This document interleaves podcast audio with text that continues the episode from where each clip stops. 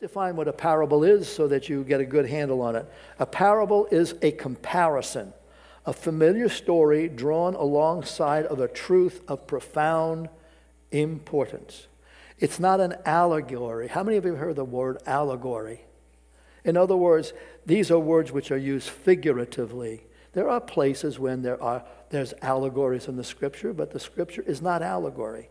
A proverb, a proverb is not an allegory. It's not just something we make up. It's not a proverb. A proverb is a statement of fact without a story attached. A statement of fact without a story attached. And it's not a fable. And a fable is a fantasy. This is the real deal. Don't let people tell you that it's a myth. Don't let people tell you it's a fantasy. And when they do tell you that, say, prove it. A lot of times they're just saying something that they heard somebody else say, and when you put it to them, would you be so kind as to? When people have said to me in the past, there's so many errors in the Bible, so many contradictions, I said, Can you give me three? And they look at me, kind of dumbfounded and bewildered. I said, Can you give me one? And guess what? They can't. Don't be afraid to challenge that lovingly. Jesus used parables when he preached. Matthew 13, 34 says, All these things spake Jesus unto the multitude in parables. And without a parable spake he not unto them. He used them a lot. We'll see the numbers in a minute. His parables were about the basics of life, things that wouldn't lose their meaning over the centuries. These accounts these parables, if you will, are viable today. We can learn so much from them. I wanted to give you a few examples of what these parables contain. And uh, this, by the way, would be a great starting place for a uh, series of parables. But we're going to do Christmas first. Here's an exa- first example. A father, this is a parable. A father with two sons, one arrogantly leaves home, gets in trouble, his friends abandon him. He sheepishly comes home again. His father welcomes him with open arms. The other son is jealous. Sound like something that's contemporary? Have you heard that before? You've got people in your family. Okay, don't tell me. Number two, a builder constructs a home foolishly, abandoning wise building techniques. The house collapses.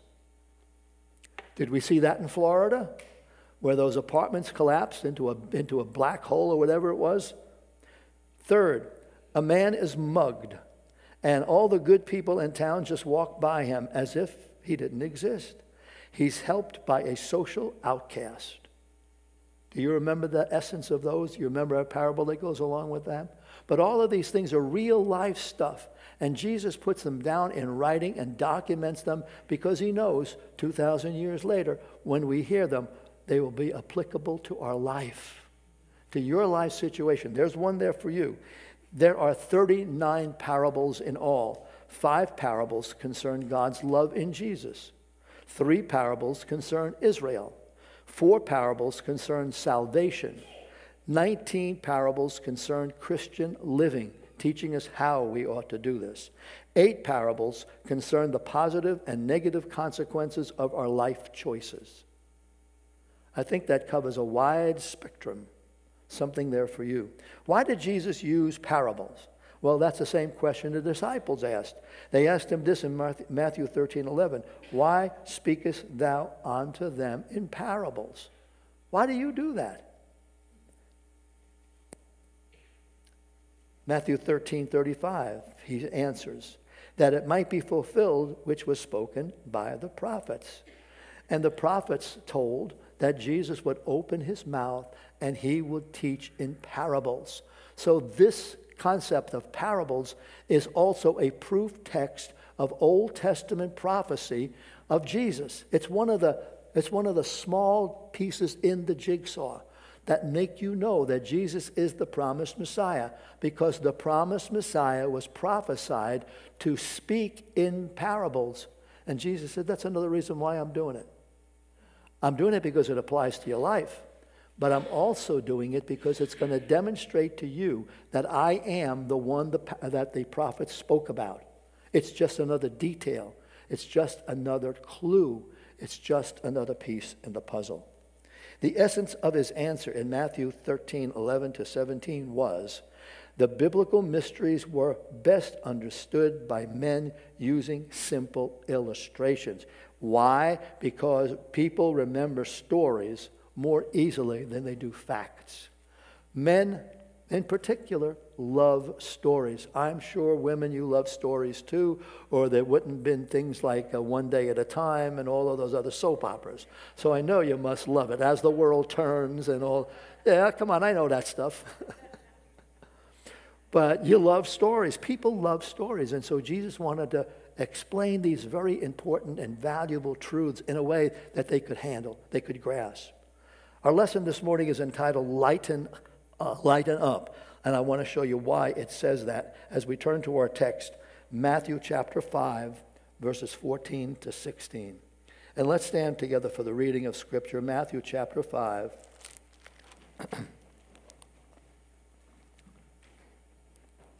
verses 14 to 16. And can you read it? Can you see it? Would you read it along with me? You ready? Let ye are the light of the world.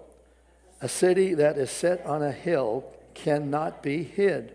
Neither do men light a candle and put it under a bushel, but on a candlestick, and giveth light unto all that are in the house. So let your light so shine before men that they may see your good works and glorify your Father which is in heaven. I guess that's not up there, huh? Okay, you may be seated. Verse 14 says, You are the light of the world. Y-E. When you see Y-E in the King James Bibles, do you know what it means? What? You, you, yeah, that's in Brooklyn, it's use. Or they can also use yiz. It's a plural. Jesus is speaking to a, a, number of people. When he says thee or thou, he's speaking to a person, an individual. So don't get confused over the ye and the thee. The ye is for everybody, the thee is for you. And he says, Ye are the light of the world.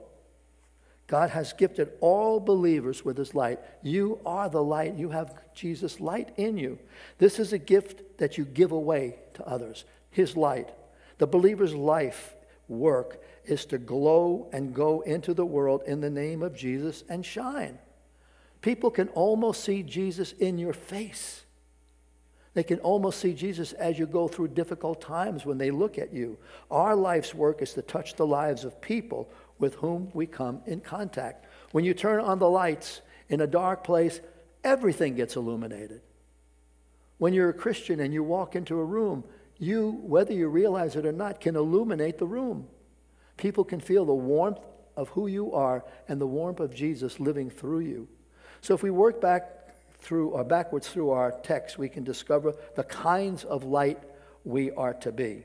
Verse 16 says that we are to be reflectors of Jesus' light. Jesus said in John 8 12, I am the light of the world. Those people say, well, wait a minute. Jesus said, You're the light of the world. And then he says, He's the light of the world. Isn't that a contradiction? And the answer is no. We reflect him because we are light to other people. People see Jesus reflected in us by our kindness, our love, our charity, our, ca- our character, our honesty, our integrity. Do we find a lot of honesty and integrity today in our culture? How many people can we trust? You and I are supposed to be people of character and integrity. This is the goal for us. This is where we are to aspire.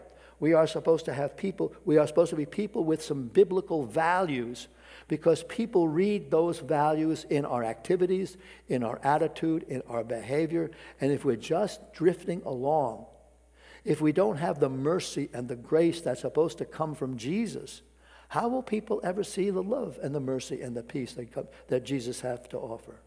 If they don't see it in you, where are they going to see it?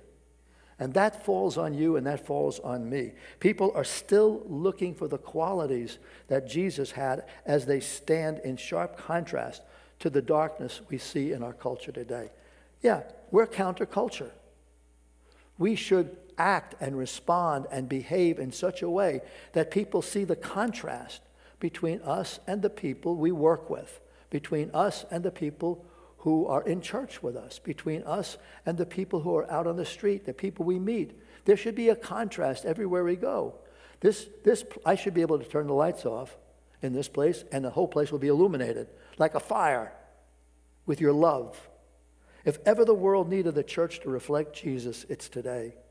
These are desperate times. These are difficult times. These are times when people are challenged in so many ways. These are times in which people are desperate. How desperate are they? Turn on your TV and watch the local news and see what's happening in Philadelphia and see what's happening in Newark and see what's happening in New York. The frustration, the anger, the fear. It's a revolution going on on our streets, and nobody seems to be doing anything about it. I don't think anybody knows what to do with this age of rage. But Jesus knows what to do if people will allow him in their heart. Verse 15 says the world needs believers to be spotlights. Spotlights. The lights went out in the house. What was the first thing you did? When you're, and almost all of us had the lights go out over the last couple of weeks. When the lights went out, the first thing we did was look for a flashlight. A flashlight put light on various things, and the reason we put this, our flashlight on was so we didn't bump into things. I don't need any more bumping to take care of my knees, you know? Our work is to use the spotlight of God's truth and point people to Jesus, to lead them through the obstacles that would otherwise keep them from receiving Christ as Savior. That's your job, your responsibility to share Jesus on a personal level, to share Jesus around the table. A lot of things happen for Italians around the table. That's where we talk. That's where we uh, visit. That's where we share stories. That's where we share disappointment. I can't tell you how many tears have been shed over a table. The dear lady, uh, Aurora, who was like a spiritual mother for me, when she passed away, we were reminded of the fact of the night she got saved. She got saved when we lived in Staten Island around our kitchen table. And we had Christian friends, and, and we were there, of course. And we shared the gospel with her, and that night she got saved around the kitchen table. Only fitting for an Italian to get saved around the kitchen table. And she stuck with it. Truth is a precious commodity, and the path of truth requires someone to lead the way. Acts 8 36 to 39 tells of the account of Philip and the Ethiopian, who was an assistant to the queen of Ethiopia. This guy is reading Isaiah chapter 53, very, very famous. A lot of, a lot of Jewish scholars avoid Isaiah to begin with. And then they definitely avoid Isaiah 53 because the question comes up among their students who is this talking about? Who is it that would be, would be like, a, like a sheep and, all, and, and, and he would, life would be sacrificed, yet he'd open not his mouth. He wouldn't be angry, he'd be loving. Who is this person? And of course, if they really answered, they say that's a, the verse and the chapter about the Messiah. And then they would start to inquire about this Jesus. I know that happened in my life.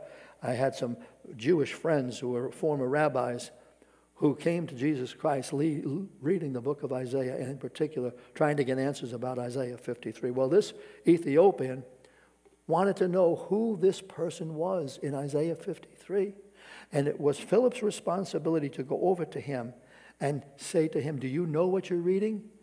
And, and the Ethiopian said, How can I unless a man teach me? We all need help along the way. We all need somebody to be an example. We all need somebody to shine the light of truth onto the scripture and into our hearts. We need people who will plant these things in us. Philip used the spotlight to guide, show, teach, and direct this man about Jesus. Verse 14 says the believer is a lighthouse beacon. A lighthouse sits on the coastline warning ships caught in a storm or fog away from the rock so they won't be destroyed. We're warning lights. Listen to Matthew 7 13 and 14. Broad is the way that leads to destruction, narrow is the way that leads to life. How many people are on Broadway? Just taking in all of the things the world has to offer, all the so called delights, all the seductions all the ways in which our minds can be corrupted. We see so much on television. The commercials even seem corrupt. Things that are brought to our attention that 10 years or a dozen years ago would never have been on television, let alone in a commercial, being used to try to seduce us into thinking and looking at things in a certain way. Bible says that there's a way that seems right on to a man, but the end of it all is death and destruction. Our culture is being destroyed. Our children are being, are, are being uh, brainwashed. Our children are being taken down a road that will lead them to destruction. Do we care enough about our children to do something about that? Your parental responsibility, say, Well, I'm not a parent, my kids are older now. But then maybe you're a grandfather and a grandmother. Or then maybe you're an aunt or an uncle. Or maybe you're a family friend. And you see what's going on. You're a Christian. What do you do about that? Shining the warning light on a culture heading to destruction, not my job. It's part of my job, but it's part of yours too. It's our job. If we don't warn people, who will? We are, in fact, the conscience of this nation. Do you believe that?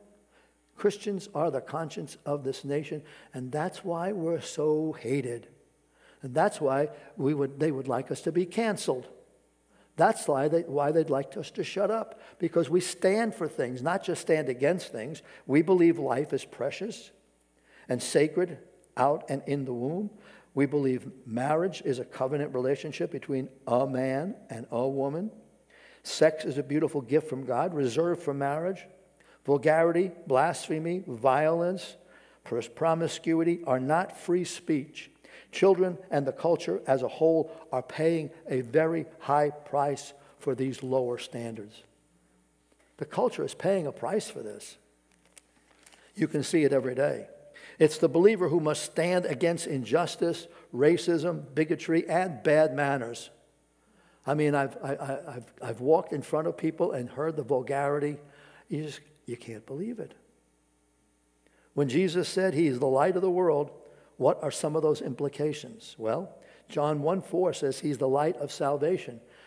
There's no other way to receive Jesus Christ, to get to heaven and be saved, except by going through Jesus Christ. Jesus said, I am the way, the truth, and the life. No man comes unto the Father but by me. But, Pastor, that's so close minded. Why could it only be that Jesus is the only way? You people are so wrong. The Bible says that every other way leads to destruction. The Bible says that God is the one who defines the way to heaven. And Father God, who is Father God to the Muslims, He's Father God to the Hindus, He's Father God to so many, they call Him Father. But God has said there's only one way to heaven, and it's through Jesus Christ. I don't make apologies for that. I stand up and show why He's worthy and His sacrifice, why He did so much, why His love is worth our attention. Isaiah 60, verse 20 Jesus is the light of comfort to those who are afraid and lonely. And loneliness is one of the biggest problems in our country today. Fear is right along with it. You know, people used to love going into Manhattan for restaurants and movies and theater. 40% of the people are not returning to New York. The statistics are astounding. A lot of uh, places like CVS and uh, I forget the other one's name, they're closing up in New York because they're being robbed. 20% of their profits are right out the door because it's, things are being stolen off the shelves. They're putting plastic guards over it. What in the world have you ever seen something like that? People are stealing bandages. It's good for Johnson and Johnson. You know, Band-Aid is a big product. But what about the rest of us? Psalm 84:11 says he's the light of promise and hope to the disenfranchised and the homeless trapped in the inequities of society. When, when you look at, at, uh, at the news and you see all these homeless families, are you happy with what you see? Are you disgusted with what you see?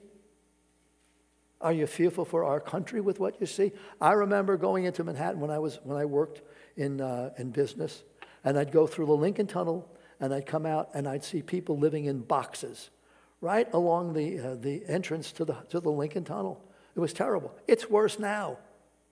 There were certain things those people weren't allowed to do in public. But now, anything goes in public. It, it's terrible. This is, this is, the, this is the, the example of a compassionate country, a compassionate city. New York City is the, is the most famous city in the world. And it's supposed to be one of the richest cities in the world. And that's how we treat our homeless. Christians have to speak up about that. Malachi 4 2. Jesus is the light of healing and health. He holds his light at the end of a long, dark tunnel of depression. A laser light weaves its way through and to the dark and secret places of our mind and emotions. It's not just physical illness that God is concerned about. He's concerned about your mind. He's concerned about your emotions. He's concerned about your emotional well being. He's concerned about those things as well. And he's concerned about depression. And depression is on the rise in our country. And I think around the world. Jesus is the answer. This is why Jesus is the way. 2 Corinthians 3:18 He's the light of a new attitude. His light drives out the negative thoughts which I often call stinking thinking. His light drives out the feelings of being a victim and bathes us in the glow of being victorious. What's your attitude? Are you negative? Are you filled with negativity? I mean, you can't see anything positive for you. There's never such a thing as a glass half full. It's always empty. Check your heart. Jesus can give you and me a new attitude. Optimism. Micah 7 8, He's the light of new beginnings. God is the God of the second chance, a bright new day, a day without Jesus is a day without his sunshine. How's your attitude? Jesus is the way to a better attitude. He's the way to all the things I mentioned. If your attitude is negative, if your attitude is down, if you're down in the mouth about things and you need a lift, Jesus wants to lift you up this morning. He wants to encourage you. You must believe that. And if you believe that, then you know that He can do it because with him nothing is impossible. Verse 15, Jesus tells us not to hide our light. What would happen if the sun failed to shine today? Well, it's not going to shine today, but what if it kept going? Not shine tomorrow, not shine the day after, not shine for a week, not shine for a month. How long would this planet have before it became a frozen planet, not capable of supporting life? There have been many movies made like that. In time, the world would become cold so cold it would not be able to support life the way God intended. What if you and I fail to shine for Jesus starting tomorrow? What if you're not doing it today? What if nobody knows you're a Christian, you're a secret agent? What if nobody knows what Jesus has done in your life? The people you love the most, do they know? Do they know about your commitment to Christ? Do they know that Jesus loved you when you were a sinner? They need to know that. The place for the believer is in the world, standing firmly on God's word, proclaiming the gospel of Jesus Christ to a lost and lonely world. No one else will do it if you don't. Who's reaching out to your family? Who's touching the people in your family who don't know Jesus as Savior? Every time I do a funeral, which I'm privileged to do, and this week I had three of them, Every chance I have, I will preach the gospel and tell people about Jesus. Guess why? Because they're very vulnerable at that moment to hear. They're, they're thinking about life and death. And when you think about life and your death and you put Jesus in the equation, makes all the difference in the world to remind them that Jesus is the way, the truth, and the what? The life. He's life. No one else can do what you can do with your family. If it's not someone else's job, it's your job. You are the light of the world. Not to shine is to plunge the world further into a spiritual ice age. Think about that. Time is running out. Romans 13, 12 says, The night is far spent, the day is at hand. Let us therefore cast off the works of darkness and let us put on the armor of light. Let's not Let's not futz around with things that don't really matter. Let's get involved in things eternal. You have it in your voice. You have it in your heart. The Holy Spirit is within you to give you whatever you need to speak to the people in your sphere of influence who don't know Jesus. While some Christians debate the need for evangelism in the 21st century, and others gave up evangelism in the 20th century. Our parable proclaims in verse 16, Let your light so shine before men that they may see your good works and glorify your Father which is in heaven. Operative word, let. It's in there, but you have to do it. You have to let it out. You have to share it with others. You have to turn on the light. When the light goes out in your house, you have to grab the flashlight. You have to hit the button, and then the light shines.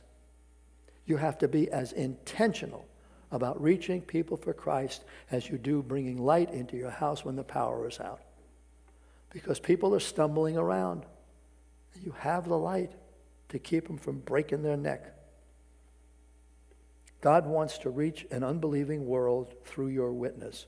Romans 10 17. So then faith comes by hearing, and hearing by the word of God. But the Bible also says in John chapter 3 men love darkness better than light. Is it going to be easy to speak to the people in your world? No.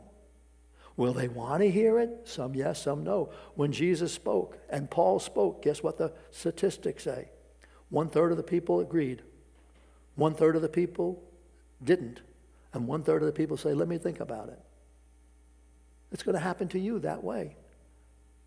But think about the third that say yes. They want to hear more about Jesus. It's not meant to discourage you, it's meant to challenge you. Being light in a dark world is a formidable challenge. But God's Holy Spirit living in you, the Holy Spirit is up to that challenge. So it's not going to depend on you. It's going to depend, depend on you allowing the Holy Spirit to provide a door of opportunity. When somebody says something you know really could be answered by sharing the gospel. Somebody may come to you over the next week and say, Christmas season, I don't believe in it. Bah humbug. People may come to you over the course of this week and say, I'm so miserable. Life has no meaning. I'm so disgusted and so discouraged. There's your, there's your cue.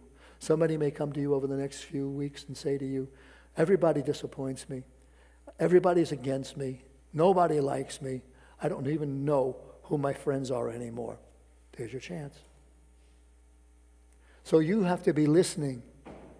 People say to you, I don't believe in religion. Guess what? I don't believe in religion either. As your pastor, I believe in a relationship. Amen? I believe in the relationship with Jesus Christ. Religion can kill you, but Jesus will save you. So these are the things I wanted to share with you from a parable this morning that tells you to lighten up. In other words, let your light so shine that people will see Jesus in you this, this week. Okay? Got a deal? Father God, we thank you that we can, we have within us the capacity to share with people because your Holy Spirit is in us. Help us not to get discouraged or not to find excuses or not, not to hide behind being embarrassed or we can't talk or we're not theologians. We're not Sunday school teachers. We're not this, that, or the other things. We are believers in Jesus Christ. And that's all we need is to share our testimony of what Jesus has done and what a wonderful change he has made in our life and in the life of people we know are followers of him. And we pray all these things in Jesus' name. Amen.